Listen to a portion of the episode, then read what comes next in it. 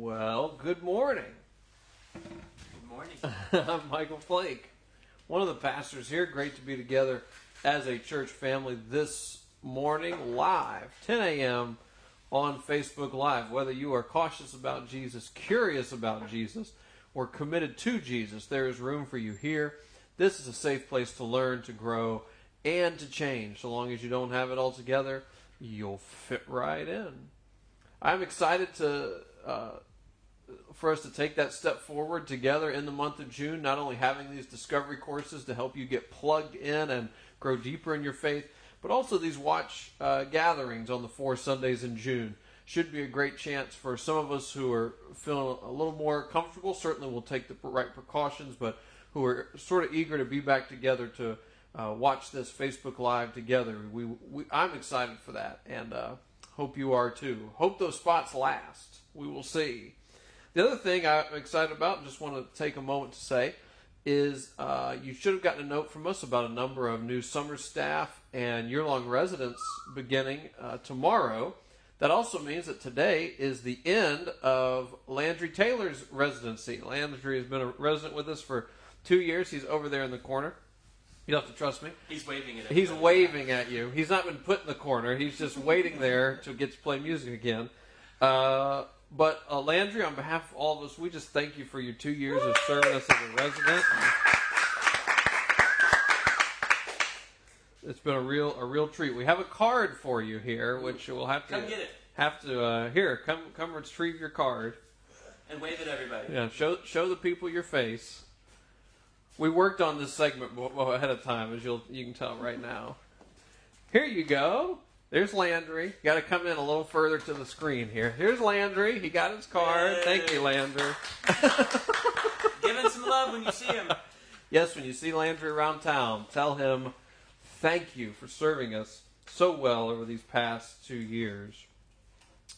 Well, today we continue our series of sermons on the fruit of the Holy Spirit. Uh, and the way I want to get into that is to remind you something you already know, which is that there are boring parts of life and there are fun parts of life. Right? There's boring parts of life, like brushing your teeth, paying your taxes, these sort of things. There's also fun parts of life, like laughing with your friends and going on vacation. But imagine what would happen if at one point you said, I'm so tired of the boring parts of life, I'm only going to do the fun parts of life. What you will discover is that if you don't brush your teeth, it's going to be harder to laugh with friends. You're going to discover that if you don't pay your taxes, it may be really hard to go on vacation, except for the one hour you get to go out in the uh, you know the outdoor area of the prison. Yeah, the yard. That's what. Of course, Matt would know that. It's, it's called the yard. The fun parts of life and the boring parts of life need each other. They work well together. And though we may get more caught up on the fun parts of life, we also enjoy them because we do some of the boring parts of life. Well, that will relate today as we look back at this passage that Rylan read for us earlier. Galatians chapter 5, verse 22 says, The fruit of the Spirit is love, joy, peace, patience, kindness, goodness, faithfulness, gentleness, and self control. Say it with me. The fruit of the Spirit is love, joy, peace, patience, kindness, goodness, faithfulness, gentleness, and self control. So we're talking about the fruit of God the Holy Spirit. That when you become a Christian, or if today or in the future you ever become a Christian, when that happens, Jesus sends God the Holy Spirit into your life. And God the Holy Spirit empowers you with a dynamite like power. That's the, the Greek word for power is dunamis, from which we get dynamite. So the Spirit gives us a dynamite like power. Last week we had a great Q&A question about finding rest. And one of the ways that we find rest is leaning into the Spirit's power, not trying to do everything by our own power, but leaning into the dynamite like power of God the Holy Spirit. And God the Holy Spirit begins to redirect the purpose of our lives. He begins to redirect us to be a witness for Jesus, an ambassador for Jesus, a minister for Jesus, to live a life that points people towards God. One of the chief ways that the Holy Spirit does this is by transforming our character, transforming us to have a more Jesus Christ like character. And that's what the fruit of the Holy Spirit is. that cultivation of a more Jesus Christ like character. So, cultivating fruit in our lives implies that there's a partnership here. That God the Holy Spirit has a part and that you and I have a part. It's not an equal partnership, but we both have a part to play. This is different than receiving God's forgiveness or being reconciled to God. That's a gift from God. It's not a partnership, it's a one way gift from God that we receive. But once we receive the gift and Jesus sends the Holy Spirit into our lives, then the partnership truly begins, cultivating this more Jesus Christ like character. So today we want to look at two things listed in the fruit of the Spirit. We want to look at faithfulness and self control. Faithfulness and self control. You might realize that next week's topic is going to be goodness because that's the one we haven't hit yet. And then we'll do a wrap up week after that. The fruit of the Spirit starts with things like love and joy and peace. And who doesn't want more of those? That's like laughing with friends. That's like a vacation. And then the list ends with things like faithfulness and self control. Those may not be the most uh, appealing on the list, right? You, it's rare to see someone walking around with a shirt on that says faithfulness. You know, the hashtag self control wins has not really caught on. But what we, we're going to see is that these things work together. The front part of the list, the back part of the list, they work well together. We know the absence of faithfulness. We know the absence of self control. We've seen that in our own lives. We've seen it in the lives of others. Proverbs 25 28 says that, like a city whose walls are broken through, is a person who lacks self control. Like a city whose walls are broken through, is a person who lacks self control. In, in the ancient days, the, the walls of a city were, were its defense. In other words, without self control, you and I are defenseless. Anything that comes our way is going to get what it wants because we have no defense against it. And we have no defense against even ourselves, against our worst ideas and our worst inclinations and our most rash decisions and our seeking of revenge. You, you're familiar with the old expression, I'm my own worst enemy. That's often true. We are often our own worst enemy. And we need to be protected. We need defense against our worst enemy, which is often ourselves. So we know self control in its absence. It becomes very hard to depend on people who lack self control. And that's true of faithfulness too. It becomes very hard to depend on people who, who can't be counted on except when things are easy the folks who will be with, with us through thick, but not so much through thin. That they'll stay with us through joys, but maybe not so much through through sorrows. When things get tough, we just move on to the next fun thing. That's actually part of the history of Lake Forest Davidson. When we started our church in 2011, uh, we had a 50 person launch team that really got it got it going. And uh, I've told the story uh, before uh, as sort of a, an illustration, but the first person who joined our launch team and is a very dear person and who I always enjoy seeing because uh, I run into him a lot. Uh, but the very first person who joined our launch team was actually the very first person to leave our launch team when it wasn't exactly what he had hoped it would be. And, and again, that that that's just an example of I, I could think of examples in my own life too where faithfulness makes us more dependable, being with us through thick and through thin. And so I want to look at what is faithfulness, what is self control, and how do we begin to cultivate it in our lives. So, how do we define faithfulness? I would define faithfulness as being reliably true to your word. Faithfulness is being reliably true to your word. It is the courage to be loyal to the commitments you have made. Being loyal to the commitments you've made. This is different than being opportunistic and always jumping to the next thing, leaving behind the commitments that you have made. Faithfulness is to be reliably true to your word. And self control is learning to say no or learning to say not now to ourselves. Learning to say no to yourself, learning to say not now to yourself, chiefly so that you can pursue the important over the urgent. Learning to say no or not now to ourselves so that we can pursue the important over the urgent.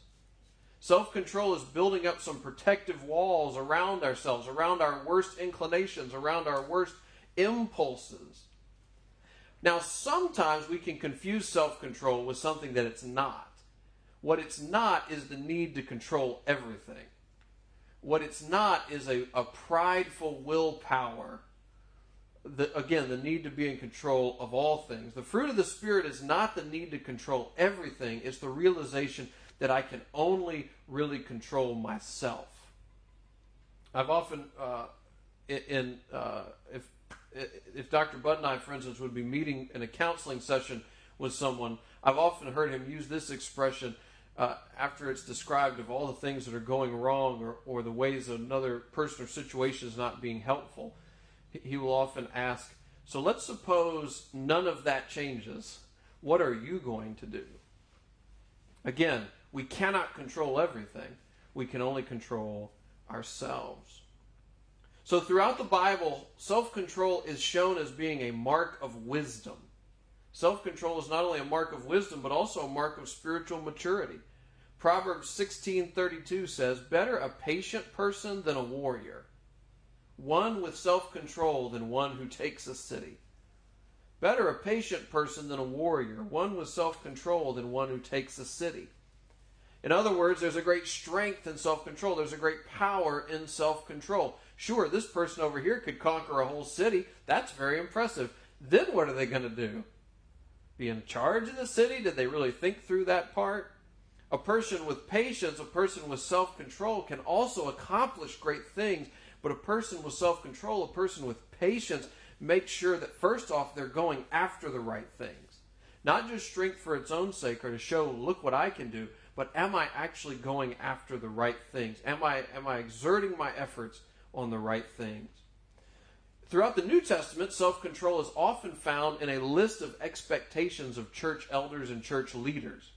Now, you may hear that and go, well, good, I'm not a church elder or church leader, so I don't have to be self controlled. That's not the point I'm trying to make. The point I'm trying to make is self control is seen as a mark of spiritual maturity. Self control is a realization that my ways are different than God's ways. My default setting is different than God's ways. And so, as I'm learning to say yes to God, it often means I have to learn to say no to myself.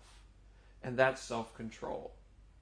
One of the major ways we say yes to God and no to ourselves is faithfulness, is being faithful to the commitments that we have already made. But when you read the Bible, you'll find a lot about faithfulness. Often, faithfulness is, is described as an attribute of God. So, yes, we need to learn to be faithful. We need to learn to say yes to God, no to ourselves, honor the commitments we've made. But the Bible says, first and foremost, faithfulness is an attribute of God.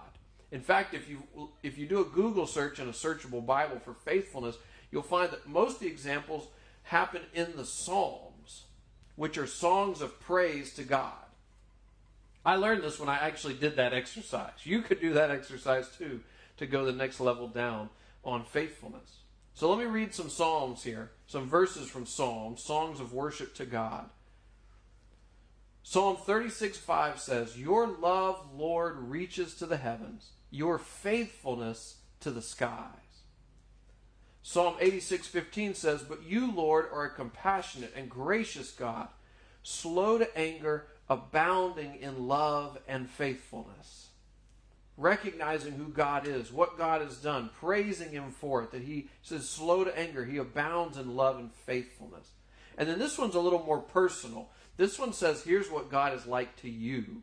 Psalm 117:2 says, "Great is his love towards us." The faithfulness of the Lord endures forever. Praise the Lord. Great is his love towards us. The faithfulness of the Lord endures forever. Praise the Lord. Great is the Lord's love towards you. This verse says that when everything else in our life has faded away, the faithfulness of God will still be there because the faithfulness of God endures forever. And that's a reason to praise the Lord. Why does the Bible spend so much time focusing on God's faithfulness? Well, the reason for that is if you stand back and look at the broad arc of the story the Bible is telling, you will learn that it's a story about a promise. It's a story about a commitment. The fancy Bible word here is covenant. Say it with me at home. Covenant. I heard you. Very good. It's about a covenant. It's about a commitment. It's about a promise. God made a promise, a commitment, a covenant to Abraham and Sarah and said to them, You and your family will be my people, and I will be your God. And so, what we see playing out in the Bible is that commitment, that covenant that God made, playing out in the family of Abraham and Sarah and their descendants, their descendants, their descendants. And then, as the Bible continues to go along, we keep seeing people from outside of that family being brought into the covenant, being brought into the promise, being brought into the commitment. That happens throughout the Old Testament. And then we get to the ministry of Jesus, and Jesus, who lived and suffered and died, and never forget this part, resurrected. Jesus blew the doors open on the covenant, on the commitment, on the promise, so that any person, so that you or I, even if we are not descendants of Abraham and Sarah, you and I can come and be part of God's covenant, God's people, God's promise, that we can know God says to us, You will be my people, and I will be your God. That's the whole arc of the Bible. Now, the problem is that people in the Bible kept messing up. People in the Bible kept leaving God's path to follow their own. People in the Bible kept being their own worst enemy. And so I'm told this still happens today. That we mess up, that we leave God's path to follow our own, that we can be our own worst enemy. And so we have to remember what story are we living in?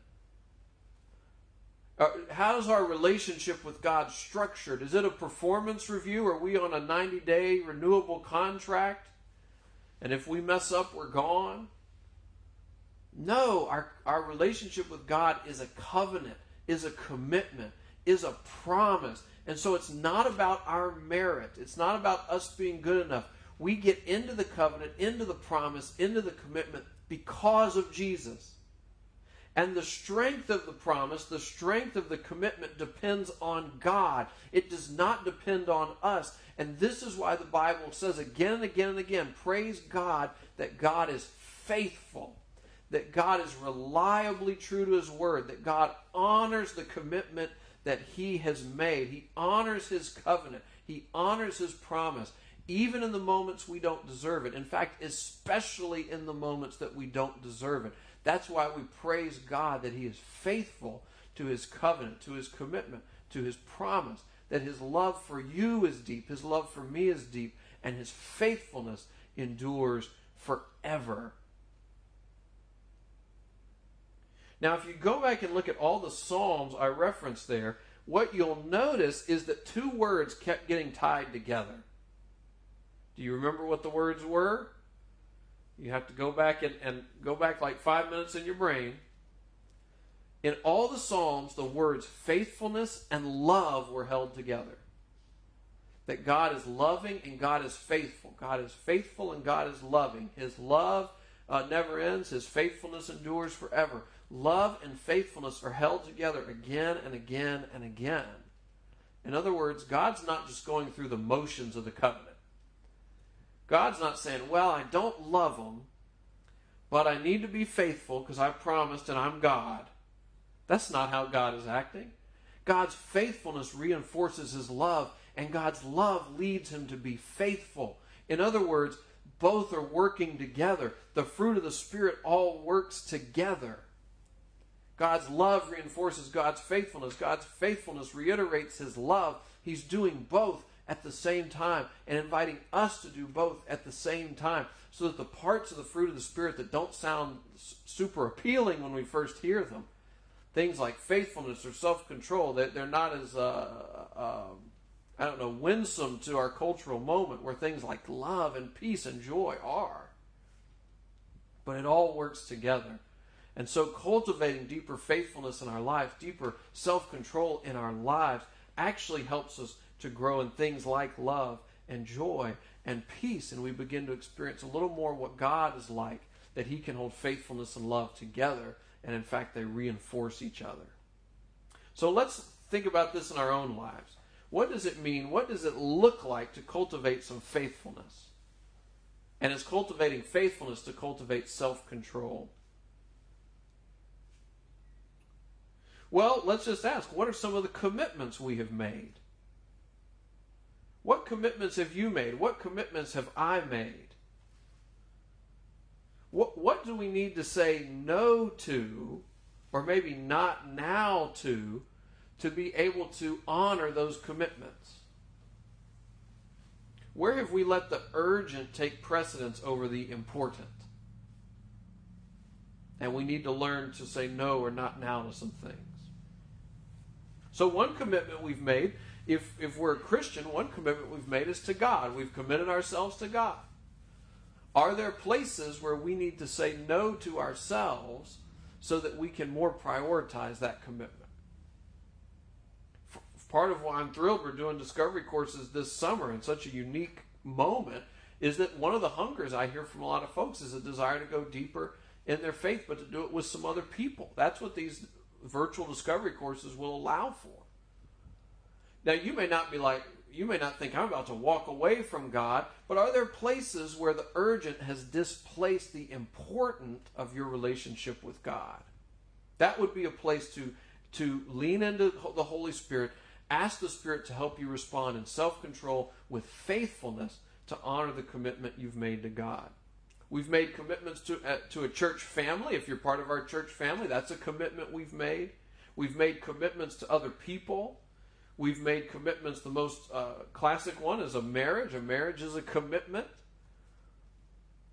And, and, so being faithful to those vows that we've made is an important commitment that we have, and to be faithful to the vows, to love in plenty and in want, in sickness and in health, in joy and in sorrow. That that's the sort of commitment that causes us to have to say no to ourselves sometimes.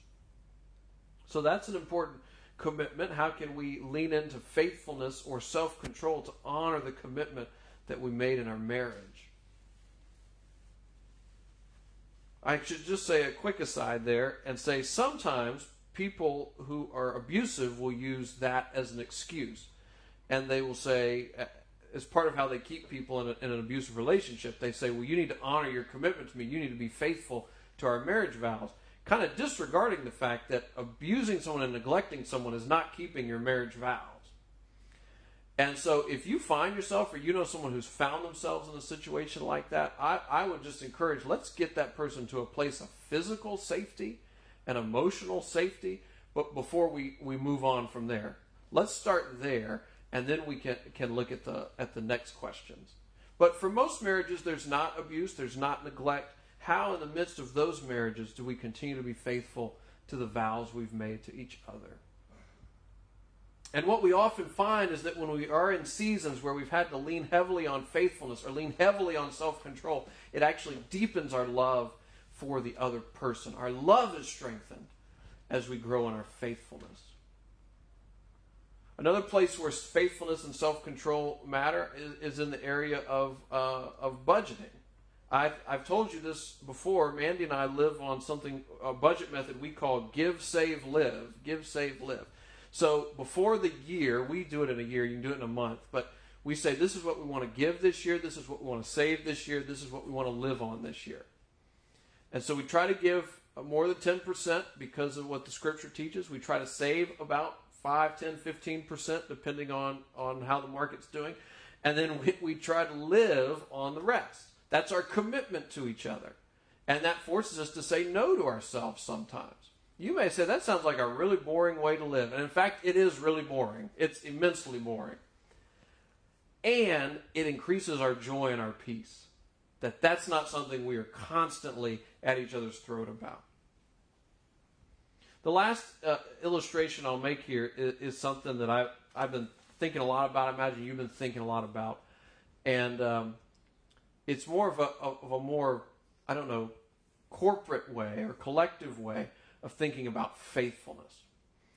Over these past weeks, we, we've watched as the, some of the greatest fears of people of color have been shown to be true. And and that's not like an abstract or hypothetical thing. Like that's people of color in our church family. That's people of color in churches that have been so eager to partner with us. Gethsemane Baptist and, and Davidson Presbyterian.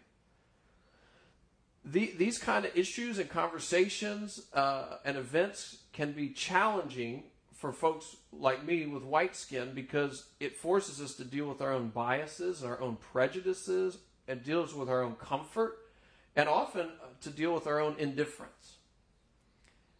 And there are certainly matters of justice that need to be talked about in all this, but as I've reflected on it, I've also wondered if there aren't matters of faithfulness that, that might be something we can grab hold of. And here's what I mean. When I became a Christian, or when you became a Christian, or today or in the future you become a Christian, we're not just committing to Jesus, we're committing to Jesus' people. We're committing to God's family. We're committing to the covenant community. We're committing to, to the people of the promise. The, the Bible calls this the body of Christ, like a body, all working together. And when such a large part of the body is in such deep pain, the whole body feels it. And so this week I was reminded of it's a gospel song from about 10 years ago. It's by a guy named Hezekiah Walker, and the song is called I Need You to Survive. And Hezekiah Walker, I Need You to Survive. I would commend it for your uh, listening. It's not complicated, but it's important. The song is about the love that Christians ought have for one another. Things like, stand with me, pray for me, I will pray for you, don't harm me with the words of your mouth. So, in thinking about all, all that, it's just, it's come to me that uh, a deeper realization that our commitment to Jesus is also a commitment to Jesus' people. And when one part of the body hurts so deeply in this way, the whole body feels it. And so I'm, you know, laying in bed as I do routinely, uh, th- thinking about, uh, you know, fa- trying to fall asleep, and I sort of get this thing like, you should reach out. Like deep in me, you should reach out to the, the, the pastors you know. You should reach out to the people you know uh, who, who are people of color. Uh, I'm saying Christian leaders, church leaders here in Davidson. And so then I'm kind of thinking, well, you know, is this me trying to get some woke points or like what's this coming out of? What what I love about the fruit of the spirit is it gives us a grid to run these things through. When you feel a conviction deep inside you, is it leading you towards love, joy, peace, patience, kindness, goodness, faithfulness, gentleness, self-control? Because if it is, that's what the Holy Spirit does. And that stirring deep inside you may not just be you, it may be the Spirit speaking to you, changing, contorting your character into something more what it's supposed to be. And that's what I became convinced it was. And so I, I figured there's big questions out in our culture right now and questions of justice and all this, but I'm going to start my response as a response of faithfulness. And I'll just be the first to tell you, I was so caught up in the urgent. This whole ministry in a COVID setting is like a fire drill, a constant fire drill. It's like juggling in quicksand. You probably feel the same way. I had let the urgent of that displace the importance of the commitment I had made to these other ministers. And so I, I had to own up to that and I had to reach out in faithfulness and say, I don't totally know how you feel, but I need you to, I, I do care. And I'm learning to, that, that, that there's some stuff in me that needs to change and I need to care more deeply, right? That it took me this long to even reach out. But again, that, that's the Spirit trying to contort, move in some faithfulness in my life. And I wonder what that would look like for you to just be faithful to the commitments we've made, including faithful to commitments we've made to other Christians, and especially in this tender, tender and hard moment, Christians of color, which is the large majority of Christians. That what these, this is my last thought here. What, what these pandemics do, history tells us, is they rip apart the fabric of society. I wonder if this is an opportunity for the fabric of the body, of the community of believers, the people of the covenant, to come closer together, to be more unified. And, and that probably means that some of us need to take some steps forward to some people we know and love or are coming to learn how to love. So, my question for you as I wrap up my part is how can you partner with the Holy Spirit in cultivating faithfulness and self control in your life? How can you partner with the Holy Spirit cultivating faithfulness and self control in your life? And this is not about willpower. This is about being the Holy Spirit empowered, leaning into His strength to be true to the commitments we've made, to say yes to God, which often means saying no or not now to ourselves. And in the moments when your commitment to God falters, remember the words of Psalm 117 Great is His love towards you. The faithfulness of the Lord endures forever. So praise the Lord. Let's pray together.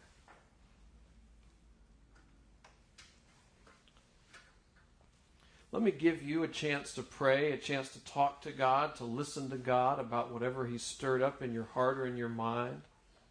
Just take a quiet moment for personal prayer.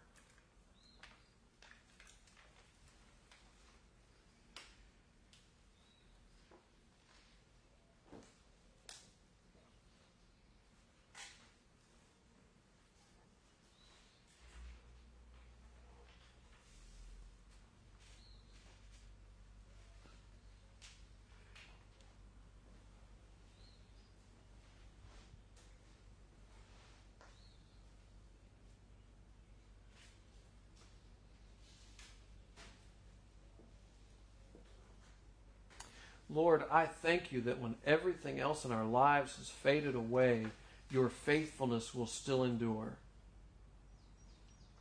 And Lord, there are some parts of our lives we need to fade away, some parts of our character we want to fade away,